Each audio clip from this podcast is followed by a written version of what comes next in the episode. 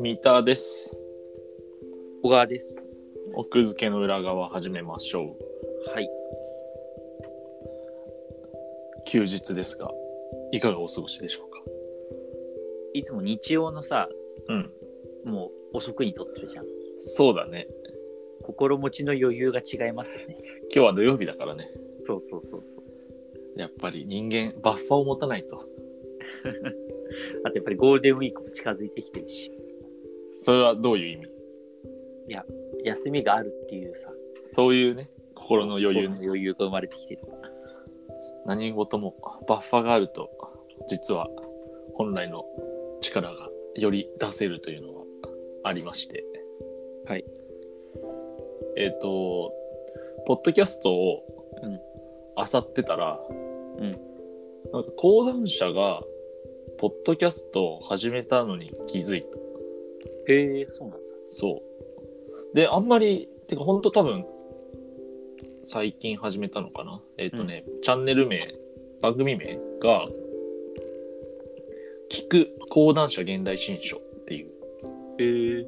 やつなんだけど、うん今ね、バーバーってエピソードが何個ぐらいだろう ?10 個ぐらいかな？うん。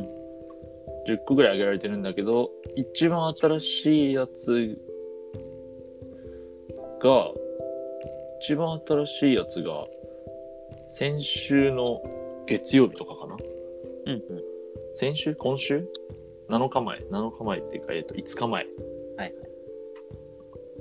だから本当この1週間ぐらいに開設されたポッドキャストのチャンネルそのエピソードし。かない。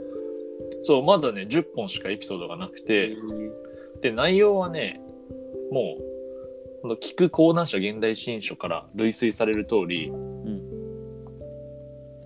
えっ、と、1チャンネルに、い1番組につき、まあ、今回はこれっていう風になってて、それのう最初の、なんだ、ま、前書きと序章くらいをオーディオブックで流すみたいな。別にその、ひ例えば著者が出てくるとかそういうことじゃない。そういうことじゃない。うん。うんうんオーディオブックの、まあだから要は試し、試し聞きに近い。試し聞きだね。試し読みじゃなくて。へえ。だから最初僕もなんか、その対談的なね、うんちょっと、ちょっと期待したけど、うん。よくよく見たら番組説明文のところに、本コンテンツは講談社現代新書シリーズの新刊、名作から毎週一冊ずつ取り上げ、概略紹介と冒頭朗読で楽しめる番組ですと。うん。でね、結構新しいやつがあって、僕一本聞いたんだけど、うんフォン・ノイマンの哲学っていう講談社現代新書。うんこれね、ほんと最近のじゃないかな。違かったかな？ちょっと待って。なんか、最近じゃなかった？ら恥ずかしいな。2021年2月17。あ、じゃあもう本当に。まあまあ、うん。それがあったりして、うんでもね、選んでる、すごいタイトルを、その取り上げるやつを。なんか、捨てらられる銀行とか、うん。不死身の特攻兵、はいはいはい。あと、なんだろう。か、ファクトで読む米中新冷戦とアフターコロナ。民主主義とは何かと。なんかまあ、そこそこ、マジョリティに刺さりそうなタイトルじゃない？なんかその、講談社現代新書もさ、結構うん、ニッチなやつもあるじゃん。なんか、そうね。はいはいはい。わかる。将棋の、ほんはいと将棋に絞ったやつとかさ、はいはい。それよりはむしろニュースっぽい感じ？かな、うんうん、なんだけど、これまだ1週間なんで、今チャンネル登録しといたら、すごい、最初の人たちになれる。でもほら、あの、向こうに人がいるタイプのポッドキャストじゃないから、そうね、その、その、あだから、ファーストペンギン的なものになったところでさ、なったところで。アーリーアダプターなものになったところでさ、別に、向こうは機械、ほぼ機械だから。まあまあ、自分の満足感としてね、まあまあ、もちろんね。リスナーのね、そうそう、リスナーの期限を主張できるよね。そういうんそうそう。う、レーティングがさ、うん。7評価ついてるんだけど、うん。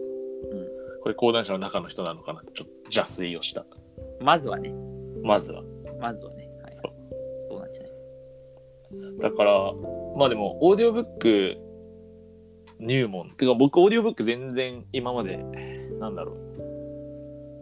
体験してこなかった側の人間なんで、うん。こんな感じかっていうのが思ったんだけど、あれだね。なんか、難しい話されるとも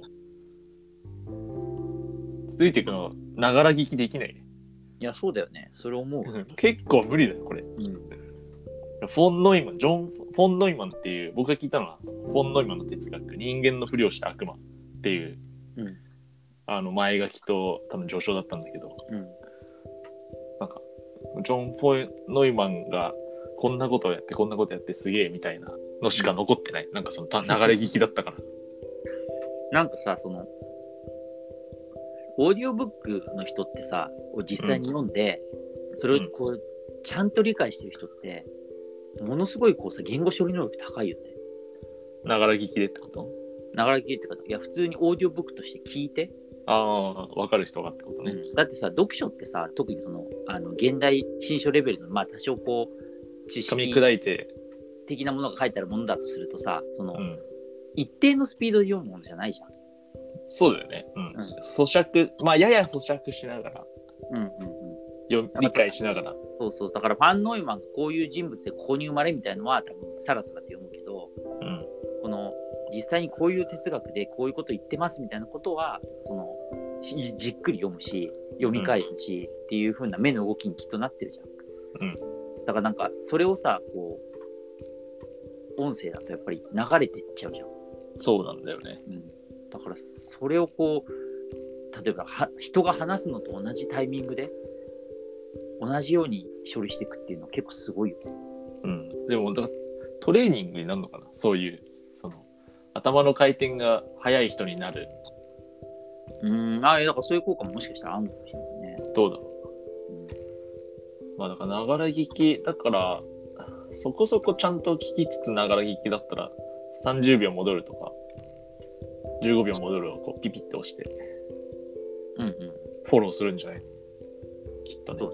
でもやっぱりこの書籍ほどのこうさ、あの自由自在さがないというかさ、そりゃ、まあ、オーディオブッ YouTube とかもさ、さっきのとこ戻りたいなっていうのうまくいかないこと多いじゃん。まあ、わからんでもない。うん、でもいそう、そのそう、なんかでも YouTube の方がサムネイルが出るじゃん。うんうん。なんていうか。いや、わかる。オーディオ、オーディオブック戻るのすごい難しいっていう。いやいや、うん、なんか思うよ。だからむしろそう思う。本当にむしろね。うん。そっか今のなんか、その質問で、オーディオブックの人は、内容を理解してるのかなって今、小川が聞いたじゃん。うん。僕、その主語が、オーディオブックを読んでるスピーカーの人かと思って、ああ、なるほどね。スピーカーの人はさ、うん日本語をただ読むのが、まあ、仕事となってるじゃん。うん。この与えられた原稿を、本をさ、内容理解してんのかな？いや、理解はしてないんじゃない？さすがに。じゃあオーディオブックの人、理解してないよね、それは。そっか。その、多分その内容を理解して読んでるっていうよりは、その、言葉一つ一つの例えばさ、いや、あれ、イントネーションがより大事じゃん。そうそう。いや、僕が思ったのは、うんその、全然その分野詳しくない人うん。に読ませたときに、うん変なアクセントになってる単語がもしあって、それが品質する書籍の場合、んその分野にそ詳しい人がオーディオブック聞いたら、笑っちゃうだろうなって。気持ち悪いね、確かに。そう。そういうことって起き起きてんの？起きてるんだろうなと思って。うん、確かに。まあでもその声優の人が読むときに多分、ちょっとは指導というか、あるかな。指導っていうか、とにかくだから、イントネーションだけは、アクセントとかだけを確認するんじゃないの？さすがに？まあ、うんそっか。逆にそこだけ確認しておけばさ、あとはまあ、その、よどみなく読むうん。は、まあいいわけ。一ついいわけだから。うんっていう、講談社現代、聞く講談社現代新書。多分これ、一日一本、なんか今多分最初始めた、運用始めたばっかりだから、うん、お試しね。